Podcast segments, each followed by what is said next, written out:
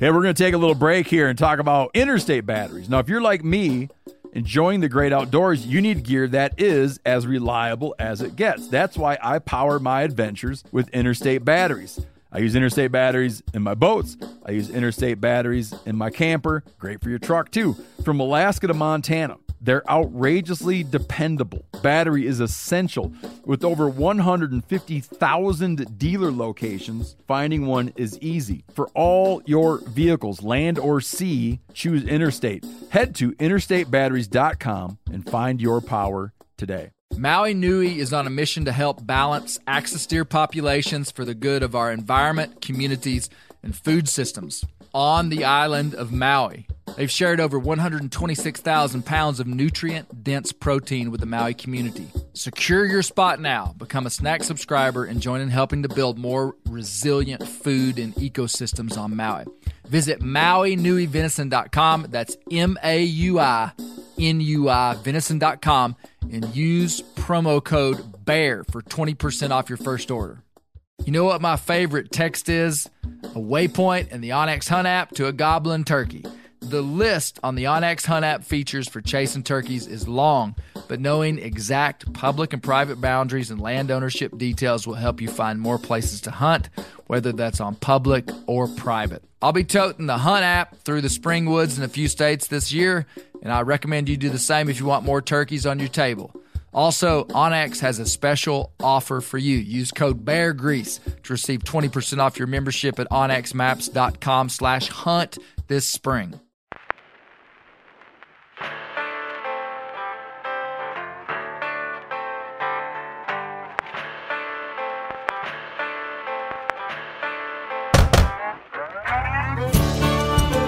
My name is Clay Newcomb, and this is a production of the Bear Grease podcast called The Bear Grease Render, where we render down, dive deeper, and look behind the scenes of the actual Bear Grease podcast. Presented by FHF Gear, American made, purpose built hunting and fishing gear that's designed to be as rugged as the places we explore. Speaking of big mustaches, if you notice in this room, there's one person without somebody is missing a mustache, and I think we should do something about that. Oh, what You y'all get to take your pick. Misty. So, uh, yeah, Misty. Misty is usually, and today, the only one in the room without a mustache. It's true. if you would, if it would make you feel better to Not if him- you would make it make you feel better. I It would make purchased these months ago to make you feel welcome, and so you should feel obligated. So there's the Fu Manchu, the Dolly, the Disco Brave, the Lawn Art Con Artist, Rollin' Roly, Rich Uncle Nickel Bags. yeah. Chew, give me Uh, nickel bags. I'm not sure that Fu Manchu. I don't think I have a long enough chin. Misty, For I that. think yeah, I think you'd look good in a number of those. So you get to Well, you- take your pick. So this is a gift so that I. uh Yeah. All right. Yeah, yeah. You know, I've always been kind of grateful to to not have a mustache. I've got Well- some ancestors. Welcome to the Bear Grease Render Podcast. We have uh we have a very special guest today, for real, like a real special guest. But before we introduce him, I'm going to uh I got a few things I want to show you guys. Oh, Okay, while Misty's picking out her mustache. So Josh has bought her. Josh went to like a Dollar General or something, and I ordered Well, these on a on a Oh, wow. This on than- an online retailer, which we will not mention. These are official. okay, so Misty's uh Misty's putting on her her stash, so she'll feel This, she'll I, feel. Misty, I feel like you've made an excellent choice here. Okay, good. Is it on straight? Let me see. Yeah. Now, okay. this is gonna be pure chaos. Oh yeah, you look you look amazing. You've never looked better, Misty. Uh, as her as her husband, this is approved for this setting. as her husband, how do you feel about your Yeah, wife's it- mustache? it might be like a waxing deal, you know, like the ladies do, where they rip it off and it. that would be awesome. That would be awesome. So, I've got a few things I'd like to I'd like to share with you before I introduce our guest. Now, guest, you feel free to chime in at any time. They're just if they hear your voice, they'll they'll just wonder who you are. I was out on the phone today. Do you know much about arrowheads, Jeremy? A little bit, little Stone bit. points. I was uh I was out today talking on the phone, walking through the mule pasture, And anytime we get a big rain, I'm telling you, anytime we get a big rain, if you want to walk out there, you'll find flint points. I found, actually found two, but this is a broken. It's it's half a point, and I really believe that was probably an actual arrowhead. Most of the points you find that are slightly bigger are atlatl or spear points. You look good. it's really hard to take you serious with that on. This is uh so this is what what I have is the is the haft and the two corner notches, but that's a pretty That's a that's a really nice Mhm. looking. yeah. And man, I, I tell you what, when I saw this, do you know what I did? I picked it up and took And- it back to my office with me. Mhm. Yeah, I'm Mhm. kind of on a little bit of a, a tangent about people saying, don't pick up stone points. If you're on public land, you can't. and It's a law. That's 100%. Like, you can't pick it up. That's okay. If you're on private You land, can or can't. cannot. cannot. You Okay. cannot pick up artifacts or really anything off of private on public, Public, land. Right, That's right, okay. right.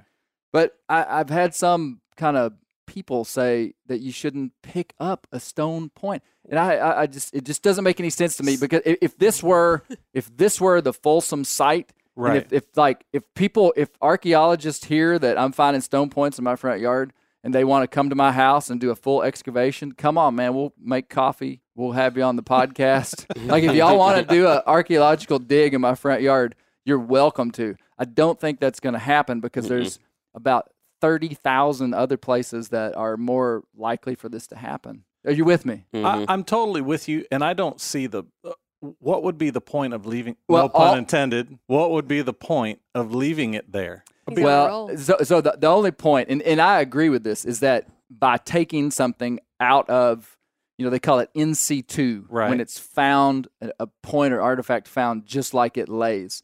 There's a lot of value inside of that for archaeologists. If you mess around with it, then a lot of the story is lost. But if that stone point is sitting on the surface, and the next rain it's going to be in the creek, exactly. what's the point of leaving it there? Right. And Mhm. the legality of it. Now, if I was on somebody else's land and I didn't have express permission to take a stone point, I wouldn't. And every stone point I've ever found on someone else's land, I have gone and asked them if I could keep it. And that is the truth. Um, but anyway, I have quite the collection up here, Jeremy, of stone points. Most of them came from my front yard down here. Do you feel like there's an inordinate number of stone points in that field right I there? think there's a couple of factors right here that are important. I, there's a big year-round spring about a hundred yards from right here where we sit. Yeah. Mm. Uh, there's also it's the intersection of two creeks on a little low spot down here. right. I think this valley had a fair bit of Native American camping activity. Um, so just the fact that it's a valley probably means that it had some maybe a little bit more than normal. But like the next valley over, I mean, there's nothing special about this one. Your neighbor found a pretty good sized stone point. Did he show you that? Which one? Oh, yes, he did. Yeah, far away from here. Yep. Yeah, yeah, yeah. No, yeah. no, no, not far away from here. He found nope. He found it at the place two Oh, miles away. Yeah, he didn't okay. found it back in here. Um, but no, I feel like the most respectful thing that I could do for the human that made that was to pick that up and ponder about it. Yeah, Mhm. absolutely. Yeah. And show it to people. Yeah. So I, I just, what do you think, Misty? Well, I think Sometimes it's, Misty thinks I pick fights yeah. just for no I reason. mean, I just think I, I don't I don't love that when he gets all snippy like that. It's, Did y'all hear it's that in not his tone snippy, of voice? It's a soapbox. It's well, and but he's a everybody's little snippy, entitled to I mean, have their soapbox. Yeah, I play. think so. He's got a, more than one. You know, everyone's entitled to Yeah. have their, Yeah. as in, you know, and anybody I've can got a- start a podcast. I, Mhm. I did get on I did get on to my daughter the other day about being opinionated. I I had to eat Okay, we'll move on. We'll move on past. And I just want to say, I, I deeply respect the archaeological community, and I do not intend to disturb any kind of major sites. But I mean, like I put up stone points, and people pick on me for picking it up, and I'm like, let me just say this my own too. land. I think one of the cool sorry, things, Jeremy.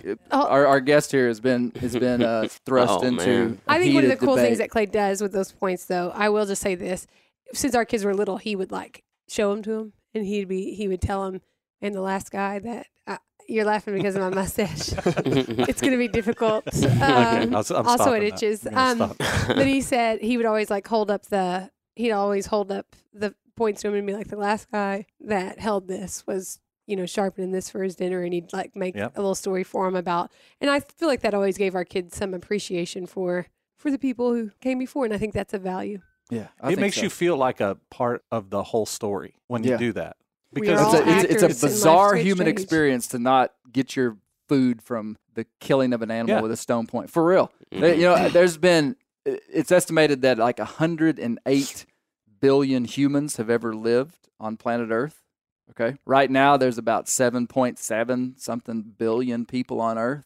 So there have been about 100 billion people that are no longer alive that have been on the Earth. We've only been experimenting with this whole agriculture thing for about 10,000 years. For real, it's it's a it's a it, it could be argued, but it would be a legitimate statement to say the people who live in modern times are absolutely absolutely experimenting with the way humans should live.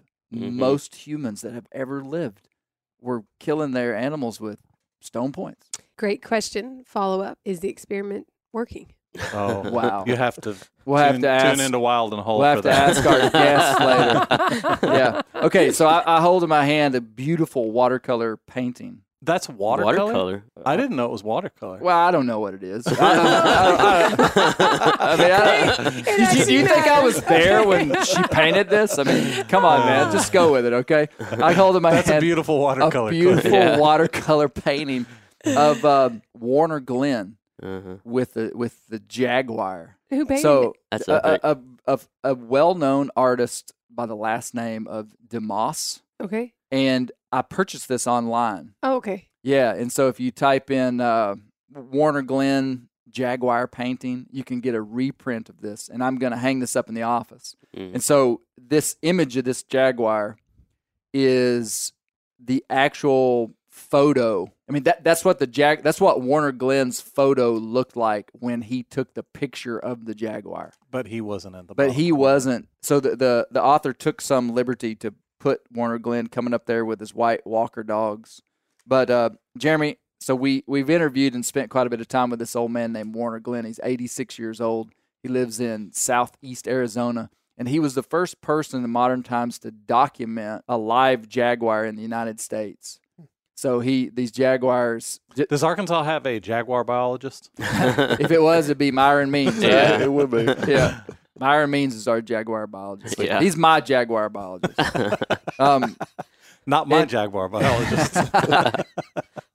uh, so Warner has the original painting of this hanging in his house. and it's huge. It is huge. I mean, it's like six foot by probably five foot, maybe bigger, maybe eight. It's huge. wow. But um, we were right in this country back in early March when we went to Warner Glens. We made a film, and I'll, I mean, I'll, I'll go ahead and tell you, there's going to be a film come out about Warner Glenn Do you know from Meat? Eater. No, I really don't. But it's going to be incredible. He's 86 years old, Jeremy, and still rides a mule 2,500 miles a year. Just a bad to the bone dry ground lion hunter. Living and legend. uh, he really is a living legend, Warner Glenn. That being said, Kelly Glenn Kimbro, his daughter, uh, sent me an email yesterday, and Warner Glenn's oldest, best dog named Hook died, Oh, oh, passed away. that's uh, Hook was man. 12 years old, so we hunted with Hook. Yeah, Yeah. he talked And, about uh, him. yeah. In yeah, the- yeah. he did. He did. Yeah. And uh, Hook bayed a lion in a bluff on, uh, let's see, on like in early April. He bayed a lion in a bluff, and the the lion jumped off a big cliff, and Hook. He didn't jump, but Hook went down after the lion. The only dog in the pack, as I understood it, that went down in the in the the the rock around that area is just incredible. I mean, you, like you could get in a bind in a hurry. Uh-huh. And this lion went off, and Hook, 12 years old, went off with the lion and got down there and was baying the lion. Oh, They wow. end up killing the lion. And then it took Hook 45 minutes of just scratching up the rock bluff to get back up. And then later, they had uh, he was fine after that, but Mhm. but later he just he, he had some comp not complications for that, but they had to put him down. Wow. But anyway, old Hook. But I wanted to show What a y'all way that. to go. What, What, did a way Warner, to go. What did Warner Glenn say on the podcast? He said this might be his last. Well, he said he said this might be Hook's last year and it might be mine. Is what he said. Yeah. yeah. He said me and Oh. old Hook might go out at the same time. Mm. So, I I don't think that's gonna happen though. Hmm. Um. Yeah, I wanted to show y'all that. And then look at this. Colby I've made this for seen me. that before. Colby made this for me. So this is a uh, what is that? Watercolor on leather. it is paint on Paint I think on leather. buckskin. Colby had Some this sort of made. leather. So you guys remember the podcast I did about whitetail secrets, Mm-hmm. and I talked about this big deer that I've been hunting for several years that we believe is dead, um, and we named him Jody. And I didn't tell why we named him Jody. There's a song by David Allan Coe called "Jody Like a Melody." In the song, oh, I wish we could sing it. I wish we could sing it. We don't need Uh, to do it today, but we oh. can sing that song. Yeah, we can. But it, Jody but the, like a melody. yeah, it's uh, there's like if you listen to the song with the thoughts of a white-tailed deer that just comes in and out of your life. Jody, like a melody you play inside my head. Feel the thought of you is more than I can stand. Yo, this is Late at night. I lie awake and wait for you to come on my Tactacam. And when you don't, you know I almost lose my mind. Jody, like a melody, you warm me. Uh, so we named this deer Jody. yeah. So Colby had Came this in and out like a for me. white buffalo, something of legend or myth. Yeah. All right. Enough. Enough foolishness. We have a very distinguished guest with us today, Jeremy Wood from the Arkansas Game and Fish Commission. Woo! Welcome. Welcome, Jeremy. Glad to be I told you we were going to cut up a little bit before uh, before we got serious. Hashtag It's all good. Getting in the AGFC. mood. yeah, yeah. So Jeremy is the wild turkey biologist for the state of Arkansas, which is a big deal. Um, so we're gonna. I just wanted to introduce him. Do we just get to question him later? I've got Oh, we're gonna grill him. This is the entire life? Where are most. all our This is the most hated man in Arkansas. what did you do with our turkeys? oh, we're gonna. He doesn't know he's walked into a trap. No, no, no, no, no. We all got great. I mean, I want to hear what you have to say. Before that, let me introduce all my guests. Okay. Misty Newcomb, Misty Mustache Newcomb. No, let's not do that. No, no, no, no. Great to have you, Misty. Good to be here. Hey, did y'all know that? Uh, well, I don't know if I can say this or not. Uh, I'm going to be on the live podcast in in uh, the live Meat Eater podcast. It's next week uh, in Bozeman, Montana, and I'm going to have a special guest with me on the live podcast. I won't say who, but anyway, that's going to be a big deal. Um, That to, was the worst foreshadowing ever. to Misty's left, Josh Lambridge, filmmaker. Great to see you, Josh. and if that special guest can't go, I'd be happy to go with you. Okay. okay. All right. Good to see you, Josh. Thanks. Good Um, to be here. To your left, a guest who's been on here before, True. but it's been a while. It's been a while. Colby Moorhead. Good Thank to you. see you, man. Good to see you. The Bear Tech. It's good to be back. So, uh, so Colby, for anybody who wouldn't know Colby from my from my world, Colby runs Bear Hunting Magazine.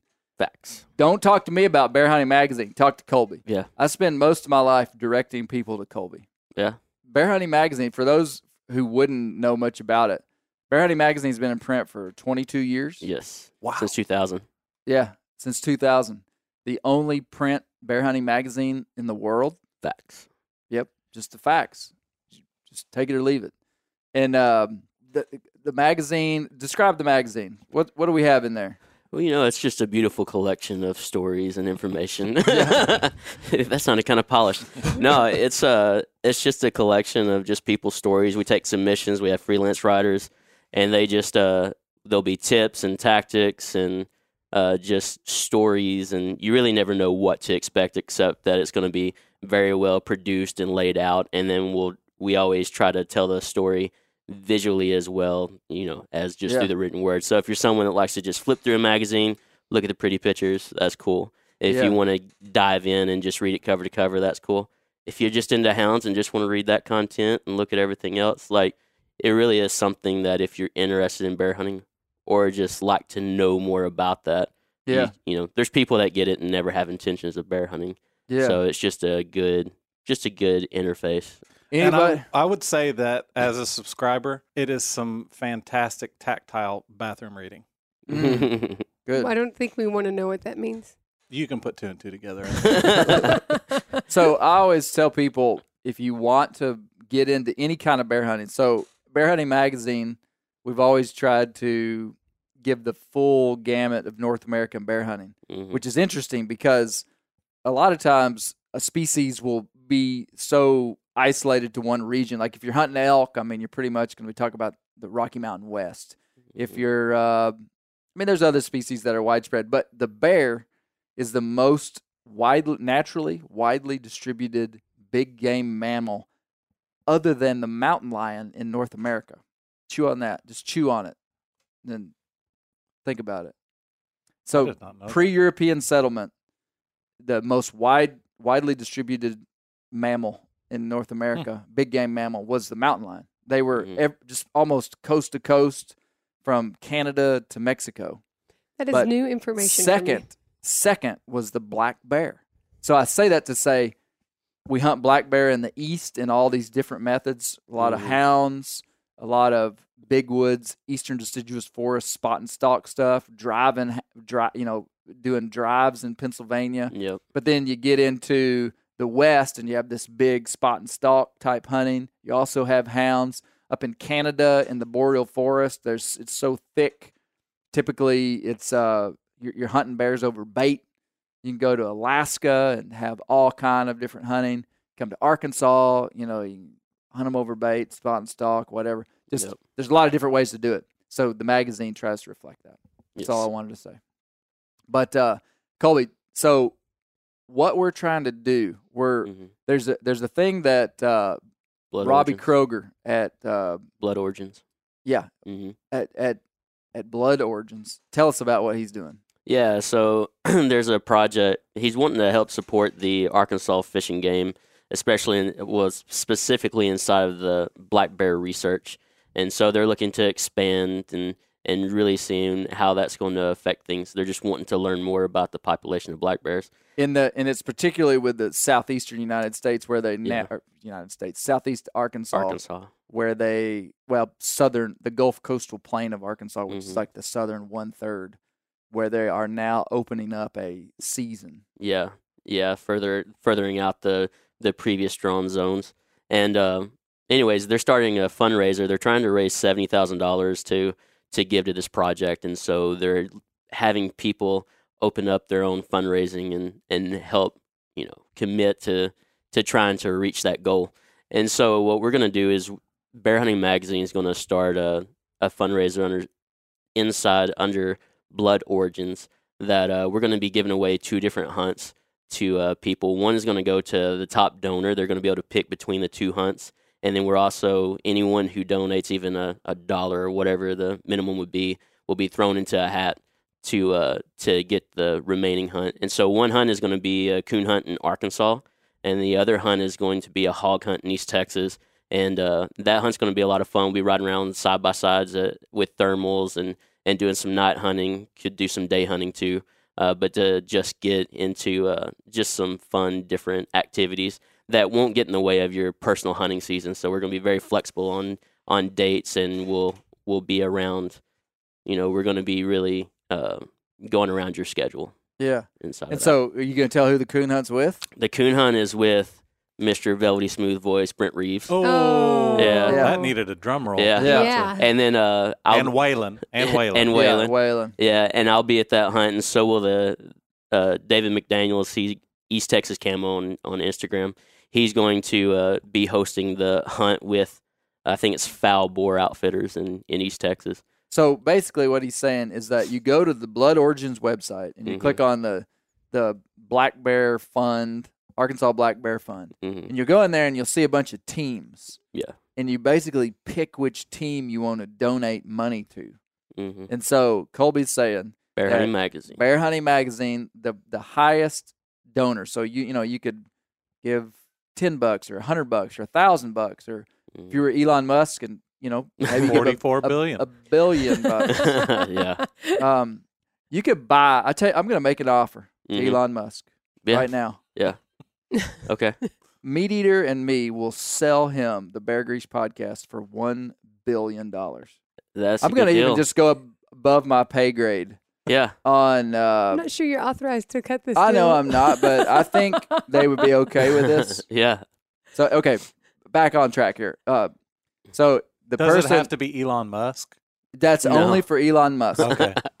okay. Yeah. So no one else with a billion dollars. Nope. Could step in. Nope. Okay. Well, Just think of what they would do with it. It could be anything. I'd trust Elon. Yeah. Uh, the so so the person that donates the most gets to pick whether they go on a hog hunt Yes. or a coon hunt with Brent Reeves. Yes. Yeah, and then the second person just entered into a or anybody is entered into a draw. It really, they're they're they're raising seventy thousand dollars, which is a pretty noble cause to give to the game and fish to buy Mhm. tracking collars to study Arkansas black bears, understand what's going on. Big deal. Yeah. I love it. That's yeah, that's pretty it's a cool. huge deal. Hats off to them for working hard for that. Hey, before we go much further, I want to talk about the last Bear Grease podcast. So it was it was quite different than anything we've ever done. We've never had just a compilation of stories. I think we had eight turkey stories on there, and uh, I've really enjoyed gathering the stories. I mean, it was fun They were talking to all great those stories. guys. They were great stories. Yeah. So all of you, most of you, listen to the podcast. Josh, what was your favorite? What was your favorite one? Okay, so I I I have a favorite story and a favorite part of a story Okay, that that's are that's fair. That's fair. My favorite story was Giannis's story. really? 'Cause- yeah, because I just love I love that that idea of his wife. First of all, I love it when a dad takes care of his kids so his wife can go do something. That's an Yeah. honorable thing. Yeah. And I found it interesting that Giannis' wife was gone for like nine hours, and he was just like, "I'm gonna go to bed. She'll be fine." It's Yeah. fine." but uh, but I love the fact that she got so excited about it, and she was able to detail to him where the turkey was, and then him go in and kill it. What a cool thing! I Yeah. mean, that's a great, great, great story of partnership. But I, I Hold love, on before before you go to that one. Can I can I comment on Giannis's story? Yes, yeah, yeah, yeah. I had somebody go, "Man, what a chauvinistic move to go kill your wife's turkey." he never made any mention of that, but apparently, you know, they had some agreement or, or something that you know he was the one that was going to hunt the next morning. And since that was recorded, oh yeah, well, since that was recorded, Giannis and his wife went out on their annual turkey hunt, and they both killed turkeys. Oh, that's like, awesome. Like Right last week.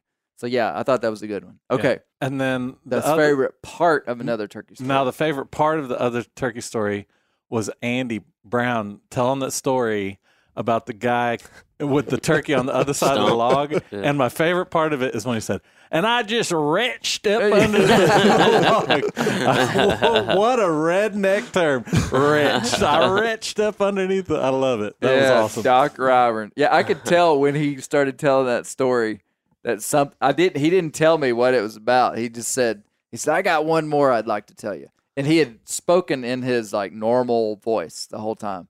And he said there was an old boy, and you know he kind of like dove into kind of this character, you know, and uh and started telling that story. Retched And, uh, up I grabbed up him under that log. feet. It re- that reminded me of uh, there's a there's a term it's used in the Ozarks, probably used in the Appalachians too, um, where words are sometimes uh, like the plural of the word is Yeah. is is was warped like Ori Province. When I or, when I interviewed Ori Province, this old mountain man out here, he said he he clumb a tree. Clum. Mhm. Yeah. A clum. The past tense, like retched is past tense of reach. Yeah, yeah, They're- past tense, not Yeah. plural, past tense. Yeah, they're applying standard English rules to words that we don't. okay. Is that what they're doing? Yeah, Yeah. Think uh, that's what they're. Because think about it: Reach, retch, drug, drag. climb. What did what did Ori Province say? I Clum. clum, clum. I clumb the tree. Yeah. Anyway, yeah, that that was I, I like that story. Doc Yeah. Ryburn down in Louisiana. That was a that great was a good story. one. Maybe actually they're they're applying irregular applications. Misty, the Hey, Sure. uh, that brings up that Sorry, brings uh, up something I've been wanting to talk about, and, I, and we're not because we're going to go right to Colby. Um, but uh, Jerry Clower, we did an episode on Jerry Mhm. Clower, and they constantly use the word that what For that, for that. which our daughter They did would say until she was like seven. mm. I mean, she was pretty old, and, and she innately they, did that. they would say like Give rather than for saying um, we're going to take the car that we used to drive Yeah. on What we Sunday, but we're not. They'd Mhm. say we're going to take the car what we used to drive on Sunday, but now we don't anymore. That like constantly he used the word what, where we would say Yeah. that. Okay, Colby, moving right along. All Favorite that- turkey story All of that those language eight. sounds normal to me. Yeah. Colby's like, what are we talking? What are we about? talking about?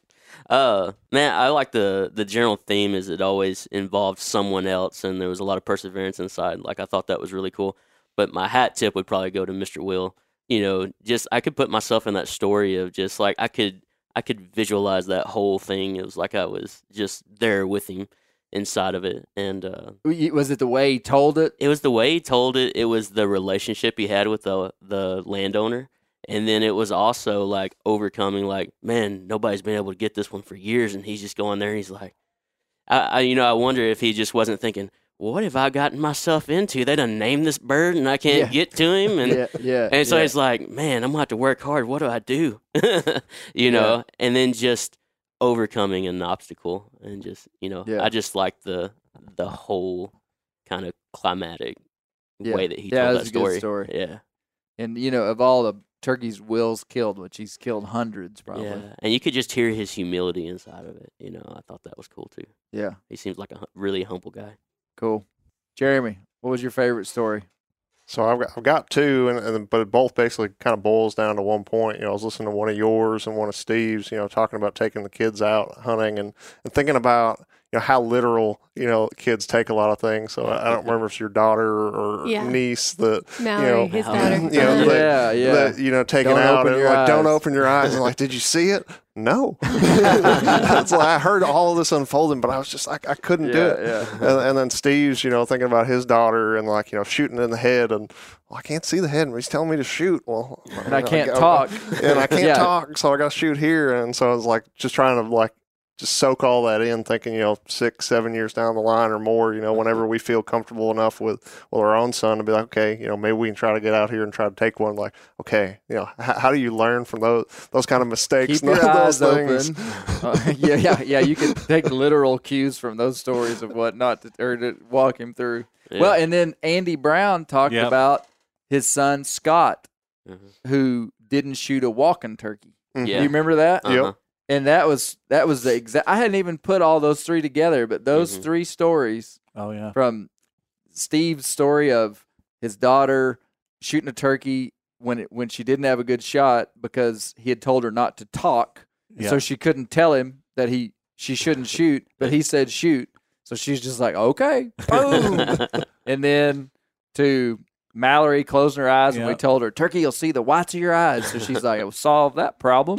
Close her eyes, turkeys come strutting in, and then to Andy Brown telling Scott, "Don't shoot at a walking turkey," and so this turkey just, right just down the I barrel. mean, just walks right in front. of Anyway, go ahead, Jeremy. I'd never connected those three. Yeah. That's good. Yeah, but no, that, that that was really it. You know, just like taking those lessons, you know, to heart and like just thinking about. them. I mean, they're all fun stories to listen to, obviously, and then but yeah, just taking that into my own personal, you know, just bank. Like, okay, how how do I Yeah. how do I word this, you know, down the line when I'm trying to go through those same lessons? You know, be Yeah. like, okay, you need to shoot it in the head, but don't don't just focus like you know. Just make sure you focus and you shoot it on Yeah. the head, but don't. If I tell you to shoot, you know, tell me if you can't shoot or something like that. you Misty, know, what's the developmental thing that's going on there with kids when they take you Concrete. literally? They're concrete thinkers. They haven't developed abstract thought yet. So if you say don't shoot a turkey walking, your dad really doesn't mean that entirely. He just means if you have a choice and the turkey's like, you yeah, know, he- yeah, they're taking it concretely. They don't. They're not picturing like they're just applying literal concrete rules to this. and that's pretty much the way a kid Mm. should take what their parents say during that period of their life. Do Yes. exactly what I say. Don't take any liberty of yourself to think on your own. Sorta, sorta. Okay, my my my favorite story, I think, it, and and all of them had a lot of unique dynamics. It's hard. But I liked Moe's story, Oh yeah. and, and part of, so there's It's true. when I just petitioned these guys to tell me their favorite turkey story. In my mind, a turkey story was good because of some dynamic hunting component or something like really exciting that was said, but or, or exciting that happened, like a turkey did something really wild. It was interesting for me to hear all the reasons why, because I didn't try to coach him of like what why something would be good or bad. And Giannis and Steve both said, "Hey, our stories are like they kind of were like, I hope this is what you're looking for." And I was like, "No, you just you get to decide what your favorite Yeah. turkey hunt story is." Mm. And so it was interesting for Giannis because he's killed a lot of turkeys and had a lot of real exciting hunts. And he tells this one story about his wife, you know. Mhm. And then Steve has killed a lot of turkeys, had a lot of exciting turkey hunts, and he tells a story about his daughter. I thought Moe's was interesting I liked that uh, his dad woke him up, and this is when Mo was an adult. hmm His dad woke him up and said, "You might as well go." And that was a theme. I, I know from talking to Mo that that was the theme of his his dad always used to say, "Can't kill him when you're on the couch." Like that was just just go, just go. Yeah. And that's a good. If you want to be a successful hunter, you just got to go. Yeah. You can't wait for conditions to always be right. I like how his usually they're not. He said, his dad said, "Well, you thought you heard one. That's better than all the ones you didn't hear." yeah, yeah, yeah. And it basically two mornings, exact same scenario. Very unlikely. I mean, killing a bird and pouring down rain off the Mhm. roost. I mean, I would say is a highly unlikely scenario. Yeah. Two mornings in a row, same spot, same story. I mean, that, that, that would never line up. That would line up once in a lifetime for something like that to happen. I just thought it was pretty cool. One of Yeah. my favorite quotes from from uh, one of the stories was Will Primos when he said, he said, uh, "It may not have worked any other day, but it worked that day." Exactly. That was good. That was good.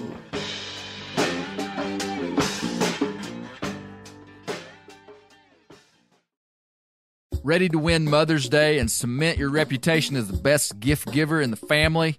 Give the moms in your life an Aura digital picture frame preloaded with decades of family photos. She'll love looking back on these memories and seeing what you're up to today. Even better, with unlimited storage and an easy to use app, you can keep updating mom's frame with new photos, so it's the gift that keeps on giving. And this is not a joke. Juju Nukem has an Aura frame, and we share photos, and they're incredible. Also, my mother in law has one. We have them. They truly are really good, really high quality. The Aura frame is easy to set up. It takes just two minutes to set up a frame using the Aura app. It also adjusts the display depending on light levels in the room to maintain the true color of your photos. For real, the digital screen is amazing. Right now, Aura has a great deal for Mother's Day. Listeners can save on the perfect gift by visiting auraframes.com to get $30 off plus free shipping on their best selling frame when you use code BEAR, B E A R, BEAR. That's auraframes.com. Use code BEAR at checkout to save. Terms and conditions apply. Montana Knife Company was founded by Josh Smith, one of the world's most experienced master bladesmiths. He's been making knives for 30 years. Made in the USA and manufactured locally in Montana. The knives come with a multi generational warranty and free sharpening. Designed, tested, and built by hunters, MKC is a hunting knife company first and foremost. They have the sharpest knives out of the box and the easiest knives to sharpen. And that is the dadgum truth. You better be careful with them when you get them. They are sharp. MKC is a fast growing company. They just hired their 55th employee and are looking to hire about 50 more in the next year or so. I've carried a lot of these Montana knives.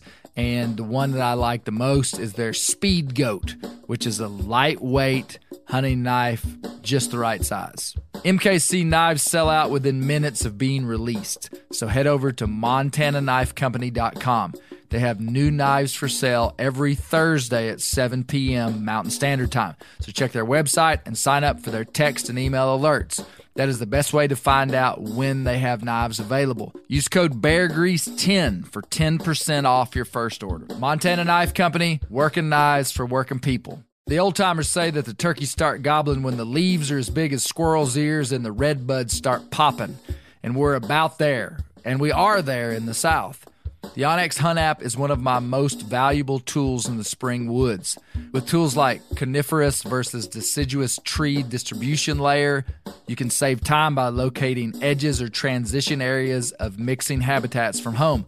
Find an area like this with water in close proximity, and more than likely, there will be a goblin turkey nearby. Knowing the exact boundaries of private ground ensures I stay on the right side of the fence, but can easily find public ground to go see if I can't strike a gobbler.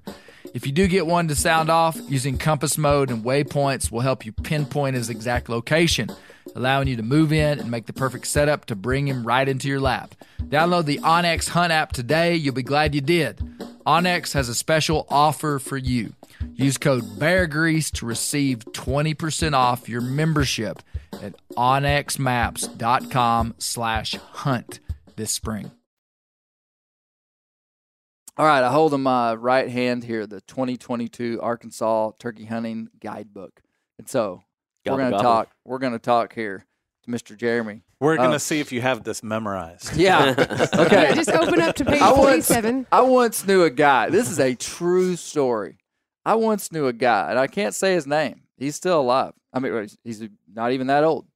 And he once handed us a book, me and my dad, about um, ornithology. What? Ornithology, Ornithology. birds, study of Oh, birds. okay. And uh, and he said, he just handed it to. He was trying to show us that he knew a lot, and he said, pick out any page on there, and ask me any question. And Dad, I was standing there. Dad just picks it up, opens it up, and says, "All right, page one thirty three. You know the speckled belly, winged ptarminger." And he and he's he read verbatim like what it said about that. Really? The guy just like a freak genius. And he said, I've memorized that book. Well, And he had. He at least convinced us, yeah. Unless it was a That's magician. impressive. Unless, it, unless he had it rigged where you opened it up and your finger went to like yeah. the same spot. Long story. Okay, so Jeremy, back to Jeremy. Man, uh, you are you're not from Arkansas, No, no. but tell me a little bit about your career in wildlife biology. Like, where have you been, and how did you get here? Okay, yeah. So I mean, yeah, transplant, not not from Arkansas, from Massachusetts originally. Okay, Um, went to University of Maine for my undergraduate degree Okay. in wildlife ecology and trying to figure out what I wanted to do in this world. You know, I, I hadn't figured my place by the time I finished my undergraduate degree, so I jumped around the country. I lived in Wyoming, Louisiana, Florida, you know, working with different state agencies, different federal agencies, universities, really trying to figure out my place in the world and got into working with wild turkeys under Mike Chamberlain there at University really? of Georgia Oh wow. um, early on, one of his grad students took a chance on me. I hadn't had any experience with game birds to that point, and you know, I basically got hooked at that point with turkeys and did that position. Jumped the next year, worked with another graduate student before I ended up getting my own graduate uh, project under Mike back in 2014. So I did that for a few years. Graduated with my master's from the University of Georgia, and then moved down to Florida. Got with their turkey program. I was their assistant wild turkey program coordinator for about a year when this opportunity came up here in Arkansas, and I took a chance, and the agency took, a chance, on me for sure, man.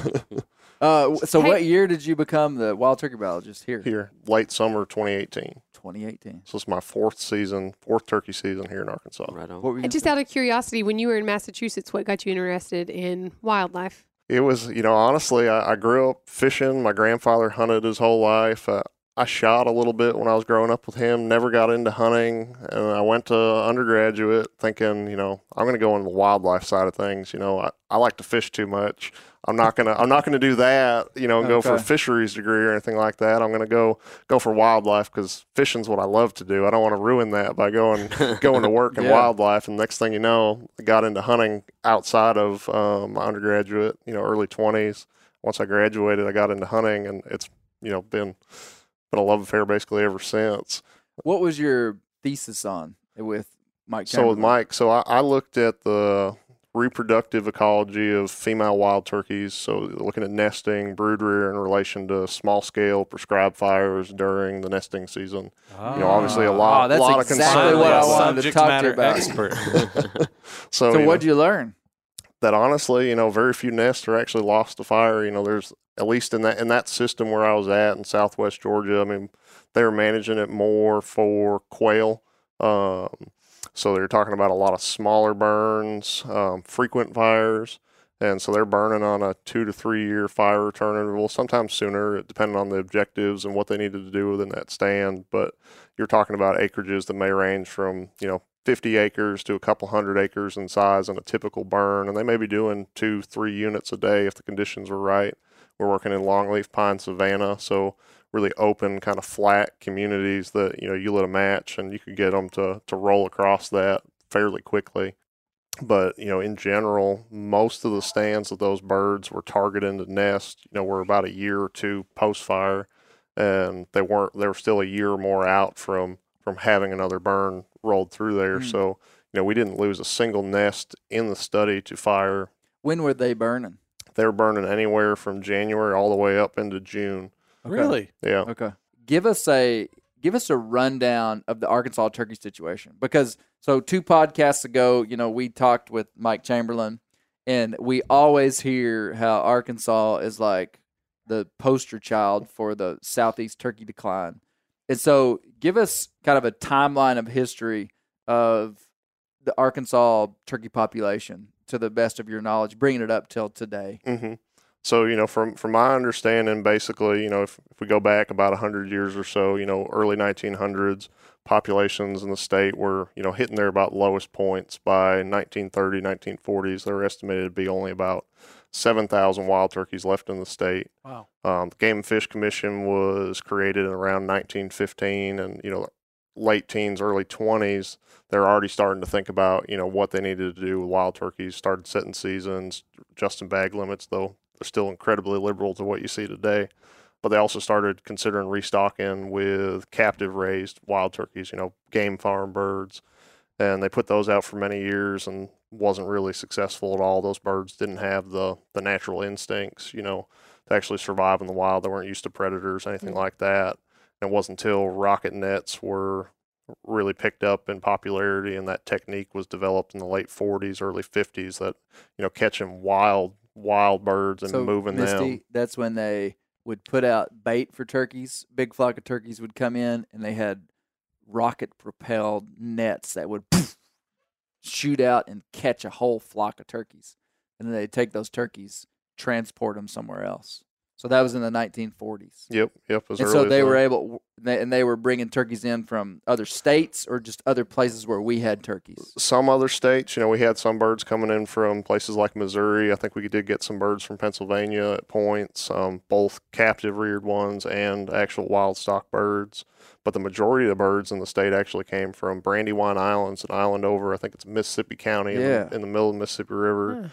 Really good turkey populations over there. And so they caught a lot of birds there and moved them to different kind of refuges around the state where they were stocked you know, early on they let hunting still go and, you know, realized that some of those situations wasn't working that well. So they got to the point where they started closing those areas for a period of years to allow those birds to naturally repopulate the area and expand. You know, I think they were estimating that they'd expand somewhere 10 to 20 miles over several years um, and, and kind of fill those, those habitats at the time. And so most of that restocking was finished by the, the early to mid 90s, though there were still Really, some so for 50 years, they were real, restocking turkeys. Yep, and the majority of those, you know, they kind of focused in and around the the national forest lands, large public lands, because you know early on the the idea was that you know wild turkeys were, uh, you know, they needed thick forest, not or not necessarily thick forest, but large expanses of forest, because that those are the areas that turkeys were left. You know, all these places that were harder to exploit. They hadn't really been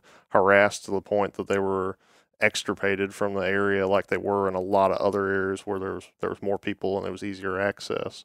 So, you know, those early efforts focused there first and then built upon it. And it wasn't until you started getting to the 70s and 80s, maybe the 90s, where they started looking at what they considered these more marginal habitats where you had this more of a combination, interspersion of kind of open land and forested habitats and realized that that's actually more of an ideal turkey habitat. And that's Right, when populations big- really exploded. forest, yeah. Yep. And and so the Arkansas turkey populations by the late 70s and 80s just skyrocketed. Yeah, they started to jump. I mean, I think there were some periods, you know, even back in the 70s and 80s that you saw these fluctuations where we had good numbers and then there were some bad years, you know, following poor weather events, poor hatches. But in general, that trend was continuing to, to increase all through time. And we hit about the early 2000s, and that's when, when things peaked, you know, the late late 90s, early 2000s. You know, we ended up the highest harvest year we had was 2003. The, the state we harvested just under 20,000 turkeys that year. Okay. And then there was We refer to that time period as the good old days. yes, yes, that's what I hear often. So 20,000 was our biggest number of birds taken. Yes, yes, just Yeah. under that. Now, that that's always been an interesting number to me because like Missouri they they might kill 50,000 turkeys. Is that Mhm. about right? Yeah, I mean, in recent years it's been a lot less, but I think at their peak, which was in and around that same time, they killed about sixty thousand turkeys up there. That's a lot. And I, I know you can't. It's not comparing apples to apples to compare two states. I mean, they had a lot of ag land, hmm or maybe more ag land than us. I don't know. What about Mississippi? What would have there been their peak harvest numbers? I can't remember exactly what their peaks were, but you know, I think typically you see nowadays that they estimate somewhere in the twenty-five to thirty thousand range. So it was probably somewhat higher. It was just, notably higher than Arkansas, though. Yeah, yeah, and I, Yeah. I can't remember what those figures were exactly, but it was probably you know 35, 40,000, something along And now, those lines. would Oklahoma not have had more birds than us, even historically at our peak? Oklahoma gets difficult because you start moving into Rio Grande wild turkeys in Okay, the majority of the part of the state. state. You know, basically your southeastern corner of the states where you're you have true easterns, and then they you know they talk about this sort of hybrid zone between the two. But the majority of that kind of central and western portion of the state's Rio, so it starts getting a little different. You know, it gets to that apples Okay. to oranges comparison to, to truly say what's going on. I, I honestly can't couldn't tell you what their Yeah. harvests look like through time. Yeah. Well, it, it's kind of it's interesting to me when we talk about uh, the turkey situation here in Arkansas because really it's a pretty I mean 20 years isn't that long when you're looking at wildlife management and Nope. looking at like a broad scale of animal populations going up and down. Um, and and humans, including myself and Josh, are pretty finicky when it comes to uh, turkey numbers. Um, I mean, you can go from a three year period and people might think, oh man, there's no turkeys anymore. And, you know, three years before they were wearing them out, you know. Right. Um, But just to get just so so I I can be clear on this, what you're describing is an enormous amount of effort to get twenty thousand turkeys, which was still lower than what our the surrounding states had. At our peak, we were still smaller, Yeah. Yeah. yeah. and that and did the other states put forth the effort that we did? It's it's hard as far as restocking them. Yeah. so I mean, Did they most have of rocket the nets? yep, yep. All these, all these are. So this was happening across the country during Yeah. this entire period. Um, you know, north to south, Louisiana to Wisconsin, east, you know, to Maine and, and Florida. You know, all those states were experiencing these same declines. You know, in the Mm. early 1900s, and then through time, through the the middle 1900s, really started ramping up that um, those efforts in in restocking. I think Mississippi was one of those states that was was fairly early in there where they considered things to be successful and kind of complete. We we were right there, probably within a few years of what they would have And- assumed. And so you can't really, like me comparing Arkansas to Missouri is really not fair.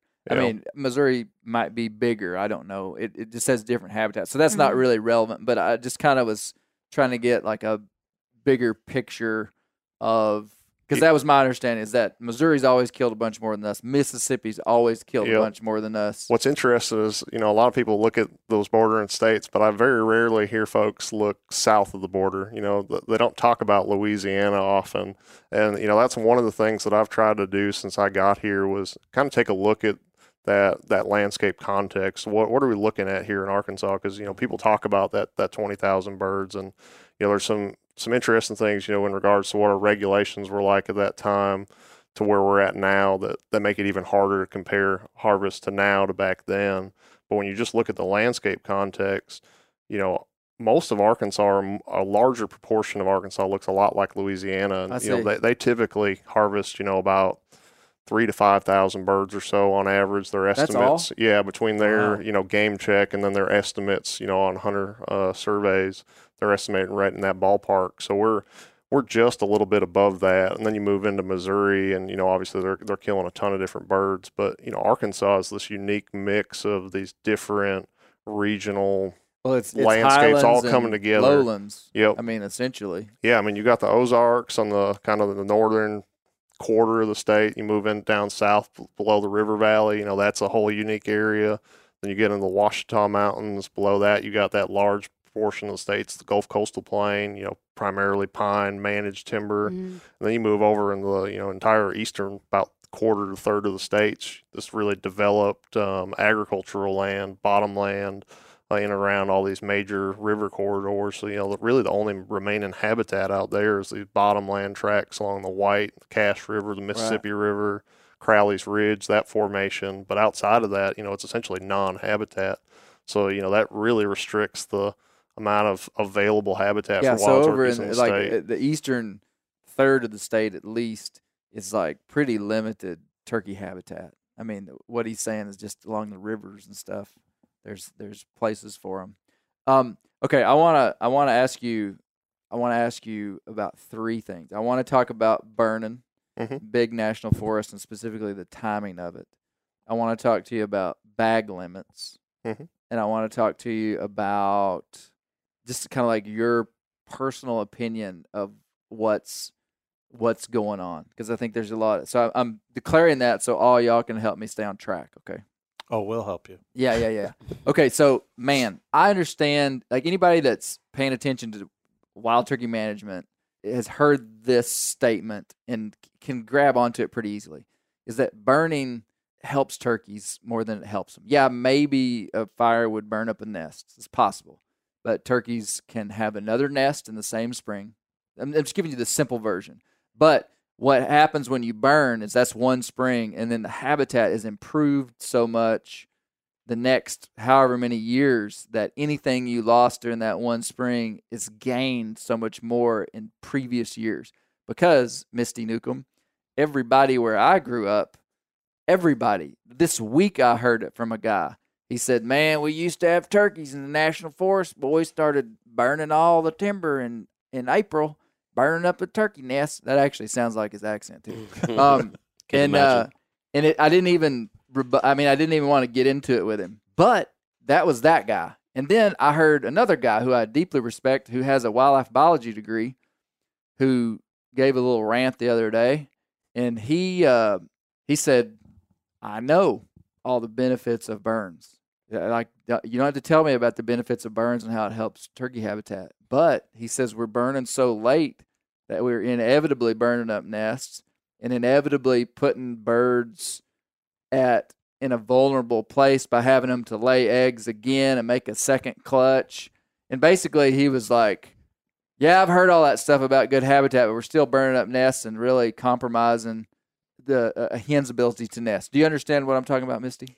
I do. I'm. What I don't understand is why I'm the fall guy for the person who doesn't know much about turkeys in this particular podcast. these guys are turkey experts. I, Yeah, I'm looking right. at Josh and I, and I'm saying, yeah, right. No, no, I just I just want to make sure you're following. So, do you understand what I'm saying? So, Yeah. what's the truth, man? So I mean, you know, no two fires are created equal. That you know, Yeah. that, that's the reality. And you know, a lot of people that, that look at the national forest and you know what's going on there, and you know, you got to remember that that's only a tiny segment of this entire state. So the idea that you know we're burning up all the nests and that's what's causing population declines in this entire state, you know, is probably a little bit nearsighted.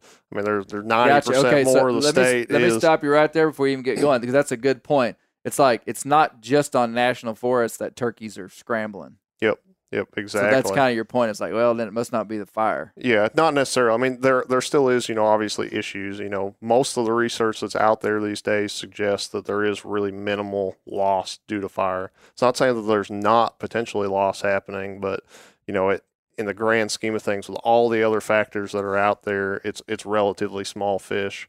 You know, and, and most people, you know, I, I put this out in a lot of the presentations that I do. You know, you walk up on a turkey nest that's in one of those burns, you see it. You know, it's it's either got a bunch of crushed eggs or it's got a bunch of whole eggs. You don't know the whole story behind what what's actually happened there.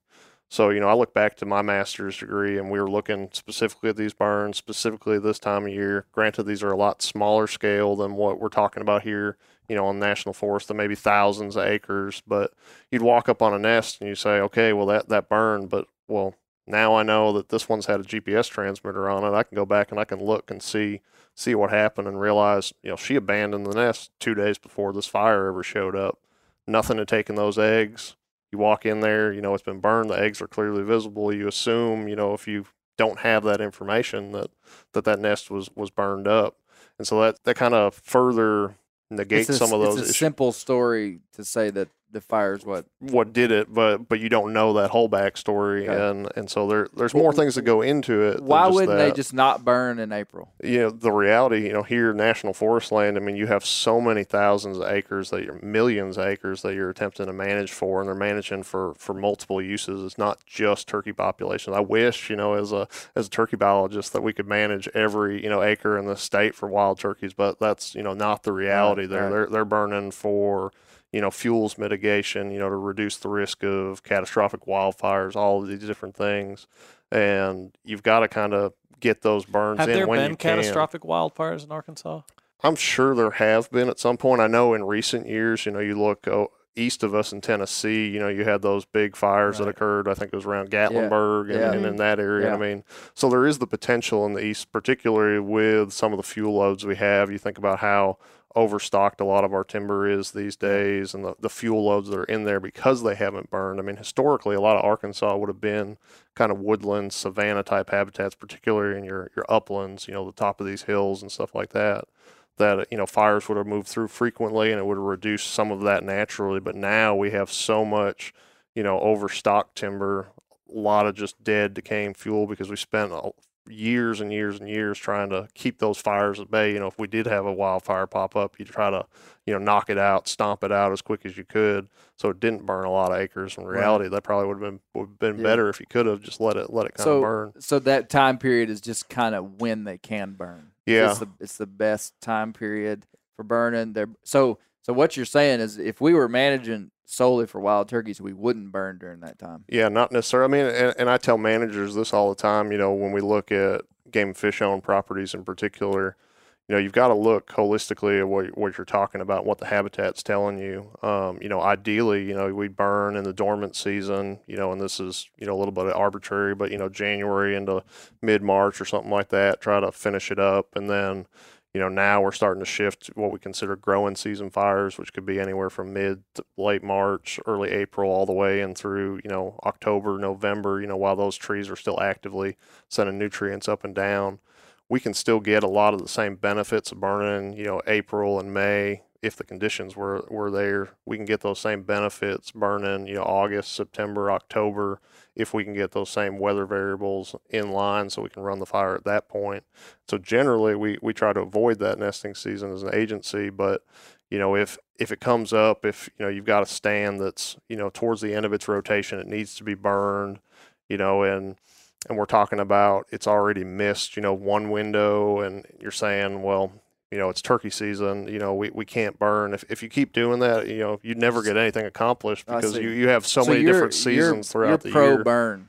I, I am. I am. You know, I tell folks all the time, you know, if if the conditions allow, you know, and you've got the burn weather, because you know, not every day is is equal when it comes to Yeah, the weather just- for yeah, you burning. you've got to have certain do it. certain variables all have to line up. So if you hit one of those days, you better take advantage of it because the idea that if you don't burn that and then you know you hit later in the fall, you may not be able to burn it then. And now we're talking a year, two years post when you could have burned, and now we're we're outside of the usable space. You know, for a turkey now it's so thick that they don't want to touch it, and it may end up costing you a lot more money to go in there with herbicide or uh, you know bringing in something to masticate, you know, mulch that that timber to get it back to a point where you could roll a fire through it, and that's going to be a lot more expensive, and it may take years in the budget to be able to afford to do that and have it have it set aside. So you know, all of a sudden you went from having something that yeah, you may have lost one nest this year, but now you've ins- instead of burning it, now you have no nests in it for the next handful of see. years Yeah. or the That predation rate sense. on those ones is so much higher that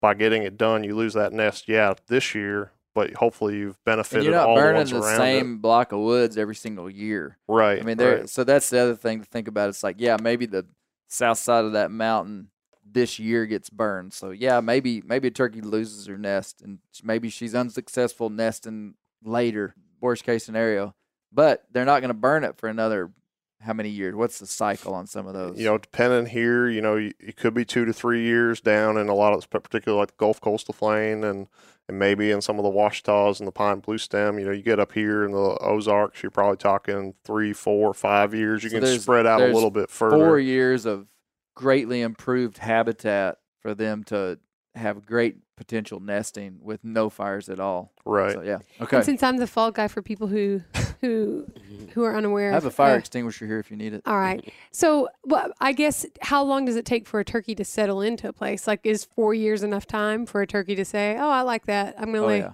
That is how. What oh, is? it's almost immediate. I mean, those Really? birds. I mean, if Yeah. they typically their home range isn't probably going to get changed all that much Okay. if a fire They're there. just You know, gonna move out. They'll move out, but um, honestly, they, they move right back in. I mean, a lot of the research that Mike and a lot of other folks have done in the southeast in recent years. I mean, those birds are moving back in there. You, I think it's something like fifty percent of the birds that we've had marked move back into a burned area within forty eight hours, Oh, wow. and by you know the end of a week, eating, like, it's like ninety percent. Yeah. I'm surprised you didn't know that. Yeah. Do other states? and I know we can't compare. It's not apples to apples. I'm just curious, mainly because I'd like to figure out the turkey situation because it is the end really of April. Really stressful to Misty. It is. It's the end of April, and we don't have a turkey in the Newcombs. Misty wakes up all during turkey season and, and is like, "Are you gonna go kill a turkey today?" And I usually say no, and it really bothers her. It does. Is that bother why. I'm having to provide your family with rainbow trout? It's Yeah. true. Yeah. It's true. in lieu of turkeys. It's true. It's true.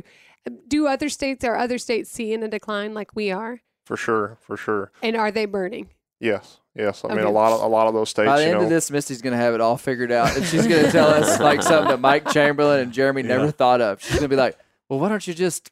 Mm, we don't even know what that X is. yeah, Yeah, didn't you listen to the podcast with Mike Chamberlain? You didn't, did you? That was two podcasts Caught ago, you. wasn't it? You weren't on the render. Yeah. Yeah, so we talked all about the southeast decline of turkey. Isaac, take that out. uh, um, okay, th- that's great. Burns, got it, got it. Yeah, my so that's good. Number two, Bag limits. bag limits. Is it just a social issue that we don't just say one turkey? By social, you mean like political? I mean, is it like because it, it seems people like will rebel. yes, Mm, People will revolt. I, I think there's a lot of people that, that look at bag limits like they're the, the end all be all. Like if, if we, we do this, you know, here in Arkansas, we've got a relatively conservative bag limit already. We have, you know, it's a two turkey bag limit in the state. You've got other states in the southeast that have made some changes recently, but a lot of them have had three, four, even five. yeah, Yeah, turkey Alabama, bag you kill limits. five turkeys. Yeah, Wow. it's until recently. I think just in Sorry, the last, Misty. I think just this year they moved from five down to four, um, but it's still you know relatively high number. And you know when you start getting up three, four, five birds in your bag limit, you know you can have potentially a disproportionate amount of your harvest come come from those folks that are harvesting much more than two. But you know here in Arkansas we've had you know two bird bag limits for for many years even three you know going back into the 70s 80s 90s Yep. early 90s Yep. you know around there in portions of the state um, particularly like along the mississippi river some areas in the Ouachita's and you know the reality is you know that was all occurring while populations were, were rebounding you know being actively stocked so we had a higher bag limit earlier when there were a lot less turkey hunters on the landscape but when those turkeys were you know just basically be, becoming kind of whole you know coming back around um, you know, I look at it now, 90% of our harvest in Arkansas comes from folks filling just that first tag. Okay, that's a great. Okay, that's that's the kind of reasoning I needed to hear. Mm-hmm. That makes sense. So it's like not a ton of people are killing two turkeys. Yeah, not not at all. I mean, in general, I mean, we're talking with the recent years where our harvest has been in the seven, eight thousand kind of range. We're looking at 700, 800 turkeys, you know, out of the entire harvest being somebody's second bird. Really? And Okay. you know, there's That's been interesting. Yeah, there's there's been times in the past, you know, in the '90s, particularly the Ouachita's. I, I looked at this just recently because we, we do have a, a proposal out there right now to, to move to a one bird limit. It wasn't something that the turkey program put out there, but it was something that came from some public comment, and the agency decided to put it out for public comment during a recent reg survey. So what I did was I looked back at these seven or so counties in the in the Ouachita's where they went from a three bird bag limit to a two bird bag limit to a one bird bag limit and then back to a two bird bag limit, which we have still through today. And what you see is, you know, populations were declining a bit. You know, reproduction had been kind of poor in general terms. I mean, you look back now, you know, the mm, pretty reproduction compared to, to now to back then, it was, yeah, pretty good. But, you know, it was declining. You saw harvest decline. So they instituted a two bird bag limit. Population continued to decline or the harvest continued to decline, but you moved to a one bird bag limit, and there really wasn't any difference between those two year two bird limit years and that one bird limit year because again there's there's not that many more birds getting sh- shot because somebody's killing a second one and in most cases you're probably just seeing other people fill that tag you know if you were restricted to one you didn't get to go but you know you took You're your gonna- son out you took your wife out else. you know yeah. Okay, man. And- that's and yeah. That's a great. That's a great. That's a great analogy. Now I can see if you had a five bird bag limit, and guys really had some, you know, their spots dialed in and had the time and were really good turkey hunters. Like you could really hurt something. But with a two bird, I see how that the possibilities are less for for hurt. And man, I like that. Uh, I don't know. You know, I put on that survey that I would be fine with a one bird bag limit. Like, I just wouldn't be a problem. Mhm. Just thinking, you know, we got to sacrifice some for the resource. But I'm one of those guys that, I mean, I, to be honest with you, it's been a long time since I've killed two turkeys in Arkansas. and so you know maybe to me that's not a big deal. But yeah, uh, I mean, you think about the the opportunity that's lost at that point. You go from two to one. Yep. You know, like for me, I was I was successful this year. When I opening day, I was lucky enough I got a bird. oh, I was game So, fish guys. yeah, They yeah. know where to go. Oh, they, They know just where got, to they go. got him on a string. yeah, yeah, I had one tied up there for me so I could get it, make sure I got a bird this year. Probably had a live hen decoy. But I mean, now you know, obviously we- we've we've kind of limited that harvest in the front end of the season. So when we consider, you know, some of that harvest could be more impactful to to that breeding chronology, we we tried to limit that, push some of that back a little bit to later in the season when it may be less impactful. So you know, got that bird. I'm out of the woods for seven yeah, days. So there's a new there's a new regulation, Misty, where if you kill a turkey, you can't kill another one. If you kill one the first week, hmm Anytime within the first seven days, you can't go until basically the eighth day of the season. So Yeah, this so- morning, if I had killed one on the first day, which I wasn't even in the country, you, I couldn't have hunted until later in the week because that that kind of takes away a little bit of the opportunity for a second bird. Mhm. But It's you could take somebody else hunting. Like if I had some birds dialed in, I mean that second day I could have taken my son or taken Yeah. Mhm. Colby Or or me or, or Goodness. Josh or Misty. Josh is just sitting over there. You can't go turkey hunting. You don't have a mustache. Yeah. I have a stick on. Breaks up your outline. Turkeys recognize human faces. That's right. That's right. If right. you have a big line It's across your natural face, camo, man. they Natural can't. camo. it doesn't work. I don't have to put much, you know, That's extra right. covering on the face. Okay, so that that that clears it up with me on on bag limits. Um, It's like a the whole thing is sort of like all the problems in life right now. We assume the simplest, you know, you, you want to make it a really simple, it's because of this. But in reality, everything's a lot more well, complex. it's a it's a you know like Chamberlain said, like everybody said, it's death by a thousand cuts, and and Mhm. like I, I always go back to can't trust a ground nesting bird because they're they're going to create problems for you. There's just so many reasons why ground nesting birds have trouble, but also can do really great. But uh, okay, let me ask you this, and this is uh like why are our turkeys declining? Like okay, off the record, I'm gonna I'm gonna turn this off. Okay, wink wink. Uh, why? What do you? What's what is? Ha- I mean, we already know everything that like everybody said. You know, it's it's just like death by a thousand cuts. It's can be bag limits. It can be predation. It's the the forest regime.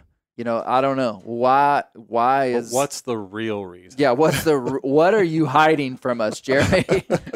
I, I wish it was as easy as just pulling something out of the bag of tricks and saying, "Yeah, this, this is it." You know, that that smoking gun, that silver bullet that would fix everything. I mean, I, I think there's a lot of stuff that's going into what's what's gone on here in the state in Arkansas.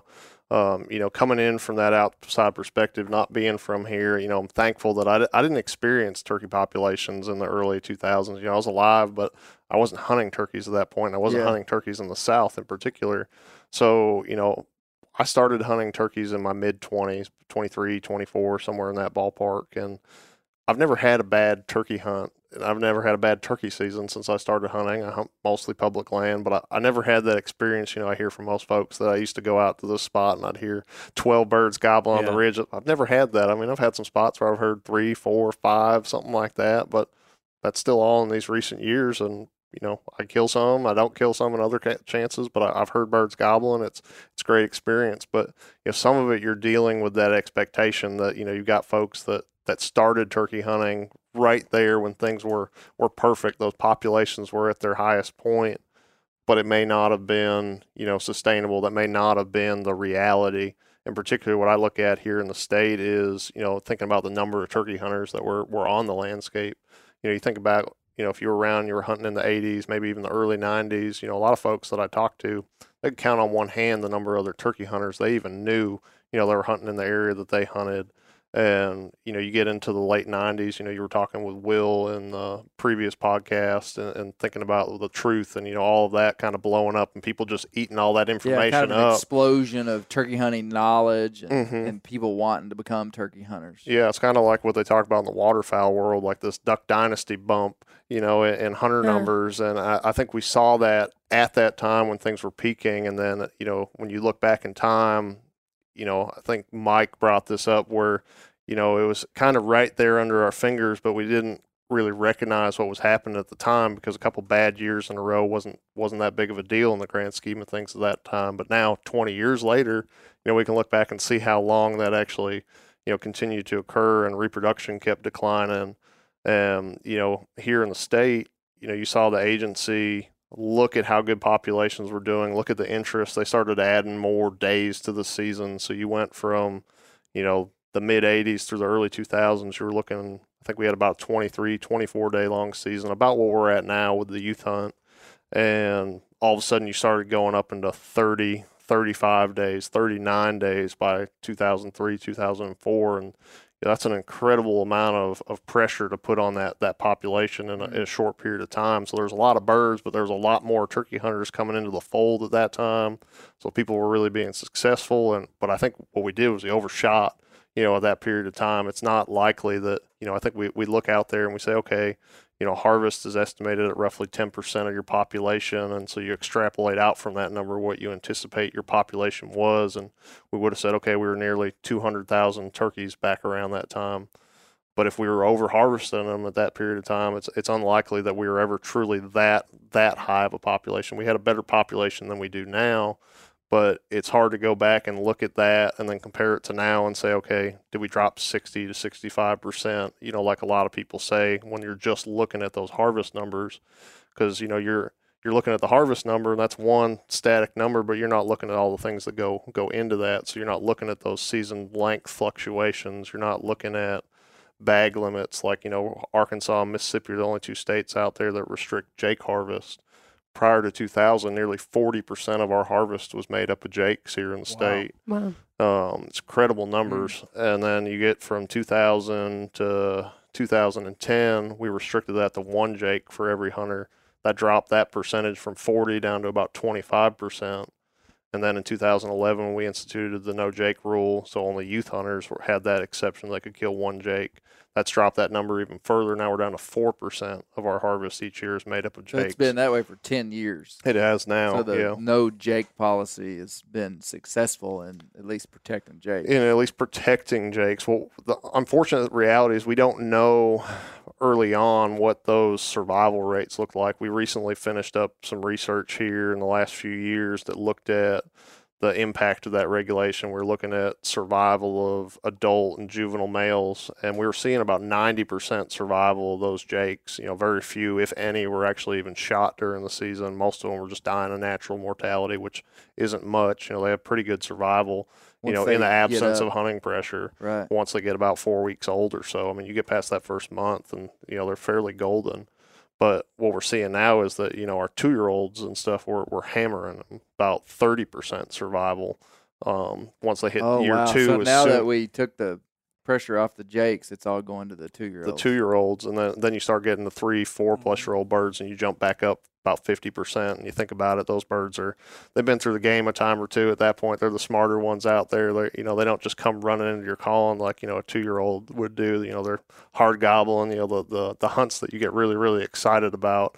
And because because they just come in, they, they act the way, you know, most people think the, the birds should. Right. Um, but what we don't know is back prior, you know, back when we could kill two of those birds, you know, what those survival rates look like. You know, mm. did we, instead of 90% survival of Jake, did we see 60, 70% survival of Jake? But what about those two year olds? That, that then increase that two year old survival? Because somebody, somebody shot a Jake and they couldn't kill another one today. So the longbeard that may have been in there with them, you know, survived another day or maybe the season and so maybe their survival actually went up a little bit and you know is that biologically significant to see see those fluctuations? But but we don't know what those those numbers were like. So it's hard to say. It's in the one hand that that regulation has has worked. It's generated the the idea that we're seeing more of those jakes survive that first year. But we don't know you know how it truly compares to what our earlier regulations were like and whether or not that that's a problem or not.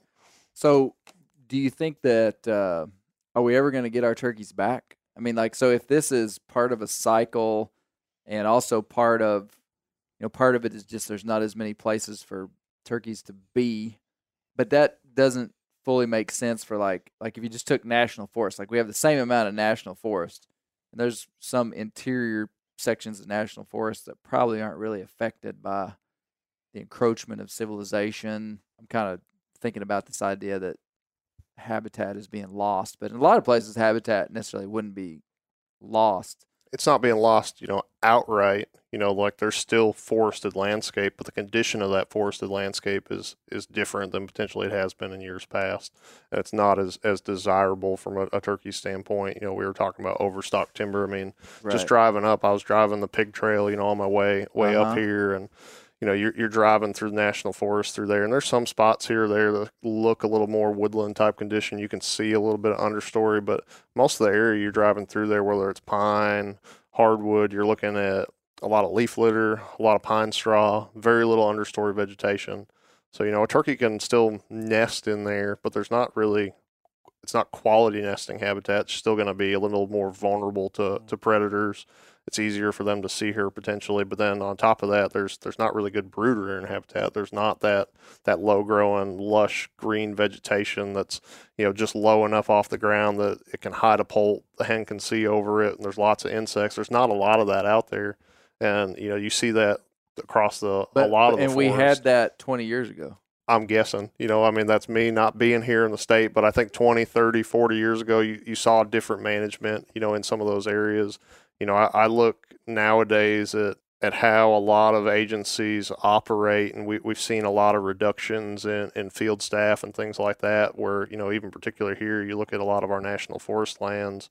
We've got a lot of conglomerates of ranger districts, you know, in areas that used to have um, three separate ranger districts with three separate staff that all had you know responsibilities for a much smaller acres. Now you've got all of those in one single district with about a third of the staff that they once had, and they're but now they're responsible for three times the acreage that Wow, they used yeah. to be. And you know I think that all starts You know, putting think challenges that- on things. That's that's part of it that I just don't understand. Is like how is the habitat so much different now than it was at the peak, you know, of turkey populations? That then and I, I'm not. I mean, I, I think you answered it. Is that there's just a thousand different things. I mean, the forests are 20 years older. hmm There's uh, there is differences in management of stuff. and it may not be that significant from from that time period but you, you think we were kind of leading up to it so a lot of the stuff that produced the birds that were on the landscape 20 years ago would have been just a few more years before that so Okay. you know over time you know that's you, that you might be good. talking about a 40 or 50 year time span because yeah maybe what happened 40 years ago produced the birds that we had 20 years ago but then that faded away misty have you figured this out yet Well, I do have a question. I know I'm a little bit more familiar with bear and and how that's studied by the Game and Fish, and they go in and they like they can tell you how many how many babies they're having. Do y'all have? Do you met? Is there any way that you can figure out if turkeys are laying more eggs or less eggs? So, I mean, not specifically the number of eggs. We, we occasionally we do research projects, and they have over time. You know, back in the '90s and in the early to mid, you know, 20 teens, we had some other research going on where they actually went out, caught birds, put transmitters on them, followed them around, and s- you know they track the nesting um, effort, and so they go to nest whether they're successful or not. They can Mhm. count the eggs, get all that information. To my knowledge, the the number of eggs, things like that, hasn't changed. I'm sure the hatch rate hasn't really changed all that much. I think we're still seeing of, the ones that are successful, you know, the, the number of eggs that hatch is usually relatively high. But what we do do, you know, on a regular basis, and it's been going on since the early 80s, is we do a, a population survey, or, or a lot of folks call it a brood survey. So that's historically from the 80s until just a few years ago when I came on board. That was completed by agency personnel, law enforcement officers within the agency, um, U.S. Forest Service personnel, other you know agency partners, um, Fish and Wildlife Service, folks like that. And what they do is during the summer months, June through August, they'd record all of the turkeys that they saw. It didn't matter if it was just a group of gobblers, it was a hen with a group of poults, a few hens all together alone. And what we do is we compile all that information and we calculate out what's known as a poult per hen ratio. And so we look at the number of poults that are observed versus the number of adult females that are observed, and we get that ratio, and you're able to look at the, the reproductive rate. so basically it's just pe- people's observations so turkeys are pretty hard to to gauge in terms of Yeah, study like that you probably would have known that if you listened to the to mike chamberlain Isaac. we talked cut that extensively about this Cut that out, Isaac. no, it's uh. Can you imagine if the Game and Fish did a turkey poult uh trip like they do with the bears? You remember Mhm. the pictures of everybody Yeah. holding Yeah. little bears? Yeah. What if we did? We were with Little Jeremy. chicks. See Jeremy smiling, just this big cheeky grin, yeah. holding a little turkey egg, Yeah. little photos. That's probably what y'all should do. Yeah. I think it Um, would help. I don't know about that. I, I, get- I get real worried when you start bumping hens off in nests and doing stuff like that. They tend not to come back. Tranquilize them, man, just like the bears. Sneak up on it, tranquilize the hen.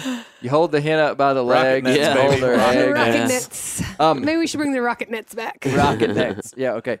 So is this just like, are we just always going to have turkey numbers like we do right now, or do you think we're at a low a low point and we're probably going to bounce back up just a little bit and kind of There's equalize one out? right Like, answer here. what's Yeah, your yeah. yeah? I think we have been at a low point. I mean, you look back through time, you know, pr- just prior to my getting here, 2015 to 2019 were the four of the five lowest reproductive years Oh, record. he said he Yeah. said right before he got here. the Oh, fire. I see. We Yeah. didn't start. Jeremy, we're It we're was the previous biologist Yeah, yeah, that man. just threw under the bus. But I mean, a lot of this is, you know, just obviously, you know, something that's out of our control. A lot of times, weather and things like that are, are impacting those Right. a lot more than, than everything else. I mean, obviously, habitat, all those influence too, but the overarching weather patterns have been pretty poor the, that, that yeah, period of time. springs have just above been average, wet, wet. cold. So I mean, you know, poults, you know, in that first couple weeks of life, they they can't thermoregulate. So if they're getting their cold, they're getting wet, they're dying of hypothermia, things like that, and you're losing a ton of birds really mm. really quick. Whereas when you get to some drier spring weather, like we've actually had the last couple years, I was a little worried in the last couple that you know it was too wet at the wrong time, but it must have hit just right within a lot of our hatching because we've had a decent hatch in 2020 and 2021. Okay. And so what I look at is that our populations are probably coming up a little bit. We've kind of hit that low point. You know, 2020 didn't help things because you know everybody was off work, so we kind of hammered them. Yeah. in that year. We we had a higher harvest, but that was probably inflated. You know, we probably Mhm. should have been going down that year, but we spiked up. So then last year we ended up dropping, you know, pretty good amount with our harvest because we probably overshot what kind of surplus we had from the year before, which wouldn't have been a whole heck of a lot of birds. Whereas now, you know, we went from those four to five poor years, had a good year. You know, they suggest in a in a good year reproduction, you can about double your population. You know, you think about Wow. two two poults per hen. You know, she's replacing herself and So another bird. You could be just a couple of years away from numbers being pretty high. Yeah, it really doesn't take much. I mean, the, a lot of the the old literature talks about populations, you know, fluctuating upwards of fifty percent, you know, above and below the long term, you know, kind of average because you have those years See, where I've never you thought about that. When you have an animal that has the potential to have like seven or eight, you know, maybe say you know, a hen, real successful hen might raise a whole clutch of poults, Mhm. and you've just like doubled your population immediately. I like the I like the hope inside of that. hmm I think I'm going to be a turkey biologist now. See, like bear populations, man, you want to spike up a bear populations, get ready to sit there and twiddle your thumbs hmm for about 20 years. Because a bear doesn't reach sexual maturity till it's about four years old, only has cubs every other year. hmm Jeremy's in the right business Yeah. hmm because you could double your population Right place, right time, Jeremy. Yep, right place, right time, Jeremy. Yep. Yeah, and I mean, I and feel we're like I might counting on you to double our turkey population. You, uh, we're this. It's all on you, I'm, man. I'm wanting the five bird bag limit. isn't, isn't that funny? How it's like Jeremy's here, he's he's in charge of it, and we're like, it's all you, man. Make turkey hunting great again, man. When did do it? you feel? Do you feel the pressure? I mean, like, really, is there is there social pressure on you about turkeys? Oh, Like, for- we're we're giving you a hard time here. We realize you're just doing your job. Yeah, no, I mean for sure. I mean, you know, I, I get constant contacts from folks all the time about have you thought about doing this? Have you thought about doing that? We need to do what this state's doing, that state's doing, and you know, I take a lot of this stuff personally, and especially when I start hearing stuff, you know, about me or what we're doing. You know, all we're thinking about is the, the is it dollar hard not to take it personal? it, it's hard not to. I mean, I, I'm passionate about turkeys. You know, Yeah. I just me and my wife just had a little boy back in the fall, and you know, I'm thinking about you know him six, seven years down the road when he's able to hunt. You know, I, I'm trying to manage for him and, and everybody else's kids that are out there. You know, thinking about the future and not necessarily thinking about you know today and just tomorrow. You know what what we're hunting. You know, we've got to think about what what do we need to do now that we can set you know the future up for for success and you know that may take some some reduction in in what we're able to do now for that long term benefit. And so I, I'm been pretty happy and pretty excited that our agency has, has been willing to, you know, take that kind of leap of faith at this point in time and, and move in that direction and kind of try to put the resource first and foremost, still trying to maintain, you know, some some quality opportunity there for, for folks. So you still have that to, you know, go out and experience and, and participate in, in turkey hunting, but that hopefully that sets us up for success, you know, here down the line to where we get to a point where we can maintain some sort of, you know, kind of stable regulations. We don't I don't think we want to get to a point where we're we're chasing populations. You know, like things are great, you know, now let's let's keep just like dialing up the pressure now. We're gonna add bag limits, we're gonna add time. Like I, I think what you need to do is maintain those consistent regulations, be be a little bit conservative to make up for those potential poor years that you have down the road. And it balances out. You know, you'll have some good years, you'll have some bad years, but that way you don't have some really, really, really bad years, and you're you know you're trying to pull yourself up out of a hole. So what do we? What do you? What would you say the major like one or two things that you guys are doing right now that is going to help us get a handle on it? So from the from the regulatory standpoint, you know, obviously, you know, that's one of the major things that we can control. So, you know, pushing the season back to where we did right in and around April 19th, and that's going to vary based on calendar creep because we put it as the the third Monday in April Okay. um, to limit some of that that early pressure because you know you set it up on Saturday, everybody can go. Yeah. You end up having a lot more issues, safety issues, hunter interference issues. You know, it's greater conflict. So we we keep it on a Monday to try to spread some of that pressure out throughout the week, so it's not all just a free for all on the on the opening day. Because then then a lot of folks just aren't happy with that, and we've had a lot of you know complaints over the years when they, they did Okay. that and, and moving it back to Monday. But by pushing us back to that kind of April 19th time frame, we're allowing more of those hens to be bred. Most of the information I had to work with with some of our research projects with those uh, population surveys, we could actually, you know, we take age estimates on the poult so we can backdate how old we anticipate those. And I usually go pretty conservative. You know, if somebody says they're two weeks old, okay, I'm saying they're 14 days. You know, at that point, I go back from that 14 days. That's when they hatched. I can go back 26, 28 days. I usually go 28, just go on the far far side of things when they're hatching to say, okay, this is when they first started incubating that nest, and then go back even further to when they started laying that about 14 days before that. So that that's what we're talking about in that April 19th time frame. Is that's the peak nest initiation or egg laying time period in the state. So there's a bunch Really? of so birds. most of the breeding's being done in March. Some of the breeding's being done in March. Most of it's probably ramping up right there in the middle of April. You know, typically some of the old research, and this is looking at captive birds, but basically suggests that, you know, those birds are getting bred and going to lay their, that start that laying process probably within 48 to 72 hours of, of when they were bred. So, and it's not to say that some of those hens aren't getting bred early. I mean, we, I get reports every year, you know, here's trail camera picture, and there's a bird, you know, breeding a hen first of March, hmm. seventh of March, something like that. Well, that's that's all occurring, and some of those birds aren't ready to actually lay that nest, so they continue to to breed with more toms right up until the time that they're they're ready to to start that process. And most of that occurs right around now, this previous week or so.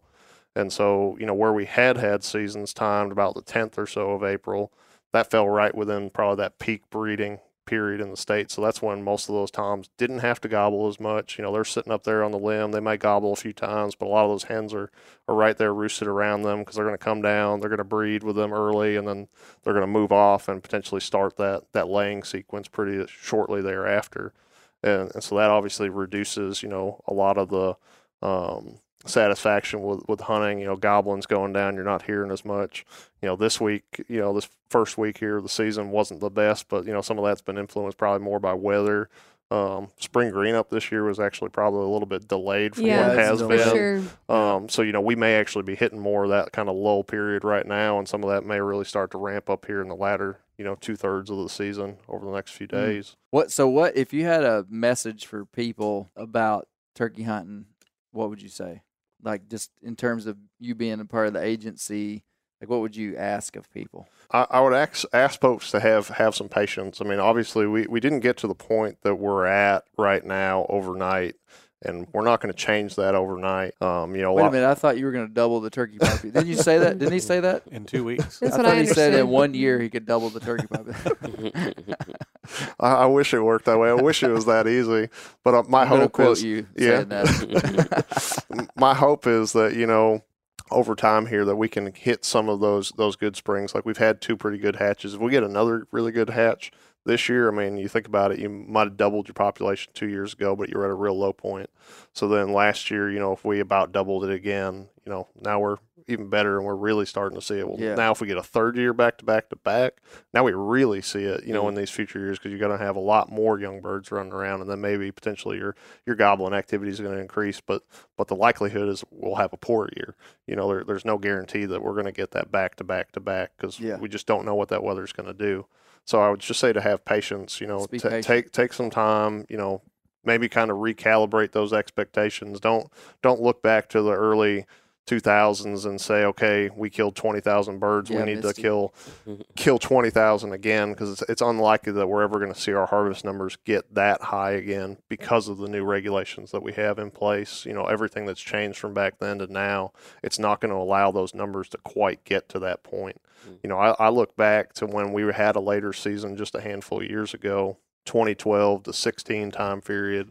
We killed about 10 to 11,000 or so birds in the state. That was, we were one of the states at that time we actually saw we had declined a whole bunch and then we started coming up. We actually made this this increase during those years, which is kind of out of the norm for a lot of the other states. Most people were either just kind of staying steady or, or still declining. And we saw this nice spike.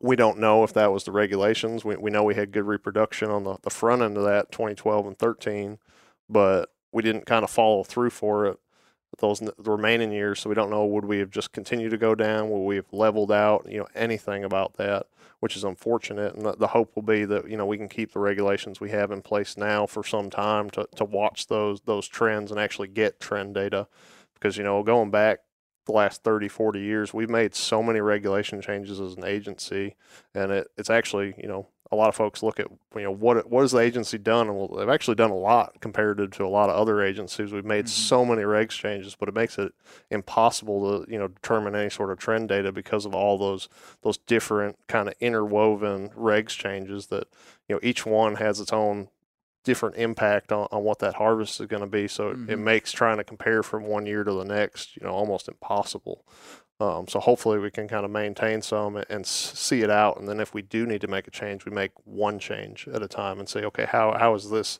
this impacted? And maybe study that and see, okay, we went to this, we didn't see any change. Okay, maybe we can return that and we move one of these other factors. Yeah. And, and, you know, hopefully in time we'll get to a point where we can actually say, you know, how many how many turkey hunters do we have in the state? I, I don't know how many we have. And you know, some of our estimates. I was going to ask, do we? We don't have any idea how many. we don't. We we have some estimates based on some kind of deer and turkey hunter opinion surveys that were done in 14, 16, and 18 that say, okay, maybe about 40% of our license holders hunt turkeys. Well, depending on which number you use and the exact, you know, license holders, that you know, that could be anywhere from 70 to 100 and something thousand turkey hunters in the state. So, you know, when I look at a year where we have, say, say we have 70,000, we last year we killed 7,000 turkeys. Well, okay, that says, okay, maybe you had about 10%, 10% success. success. But, you know, when I look at some of my counterparts, talk to like Georgia, they, they estimate they've got 50 to 60,000 turkey hunters. They're a much larger state than us. They've got more birds than us. I'd, be kind of hard pressed to expect we have more turkey hunters here in Yeah, right. Arkansas than there. Yeah. So, you know, say we have half as much, say we have 35, 40,000 turkey hunters. Well, now all of a sudden your success rate's 20%. And that's actually maybe more in line with a lot of these other states throughout the country. Maybe that's more normal and we're kind of in the, the ballpark of where we should be. And, you know, you're mm-hmm. just going to see those fluctuations depending on what that hatch looks like. Mm. And it's going to be every other year because we don't harvest Jake. So you don't see those trends, you know, wherever you see a spike in reproduction, you don't see that spike in harvest, you know, come for two years instead of in a lot of states where since you're able to harvest jakes, you know, it, it happens that following year. You know, so Mm. like if this summer, you know, you had a good year in a lot of states, you'd see that spike in harvest next spring. Whereas here, we'd see it you know, two years later. Yeah. Well, Fascinating stuff. yeah, Yeah. That's great. Well, man, thanks a ton for coming up here. Yeah, Really thanks. appreciate it. And uh, we'll be we'll give you a couple more years, Jeremy. We'll be patient with you. But uh, you know, by about two years from now, I need like five bird bag limit. No, and, man. and I'm, if you I'm need all- anything, let us know. We'll get Austin to get it for you. That's right. Oh, Isaac, cut that. That's right. That's right. That's right. No, no, leave it in there. No, man, we appreciate what you're doing for real. We we know it's not an easy chair to sit in, and uh, and golly, man, it's a it's a dynamic and complex system that's constantly changing. I mean, with the landscape and the human involvement and weather changing, you know, weather patterns are undoubtedly changing. It's like such a complex system. I mean, all we can do is give it our best. And, and I know, I mean, I have full faith. You know, there's some, I mean, I have a lot of faith in game agencies just doing the absolute best they can. It's in their best interest. I mean, every state agency wants engagement from people. They know to get that engagement, they've got to have wildlife. I mean, we're all kind of on the same team in terms of these things. And uh, these are the guys that are, that have the data, have the research, are doing the best that we know how inside of the bounds of science and human relations to make all this stuff work. So, Yeah. Yep. We It's great. appreciate the hard work and the you know considering the the habitat, the wildlife, and the hunters, and I think you guys do a great job balancing that out. yeah, right on.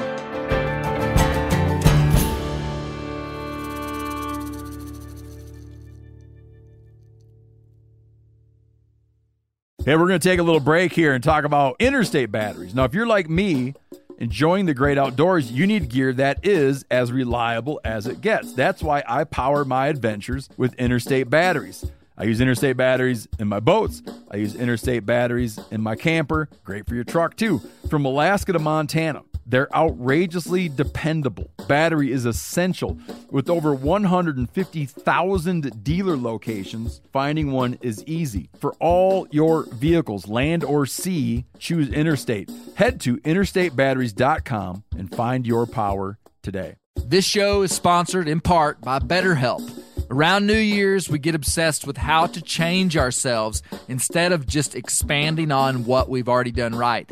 Maybe you finally organized one part of your space and you want to tackle another. Or maybe you're taking your supplements every morning and now you actually want to eat breakfast. In the last year, I've been more diligent about going to the gym on a regimented schedule, and it's made a lot of difference in my life. Therapy helps you find your strengths so that you can ditch the extreme resolutions and make changes that really stick. Therapy is helpful for learning positive coping skills and how to set boundaries. It empowers you to be the best version of yourself. It isn't just for those who've experienced major trauma. If you're thinking about starting therapy, give BetterHelp a try. It's entirely online, designed to be convenient, flexible, and suited to your schedule. Just fill out a brief questionnaire to get matched with a licensed therapist and switch therapists at any time for no additional charge. Celebrate the progress you've already made. Visit betterhelp.com slash grease today to get 10% off your first month. That's betterhelp.com slash grease.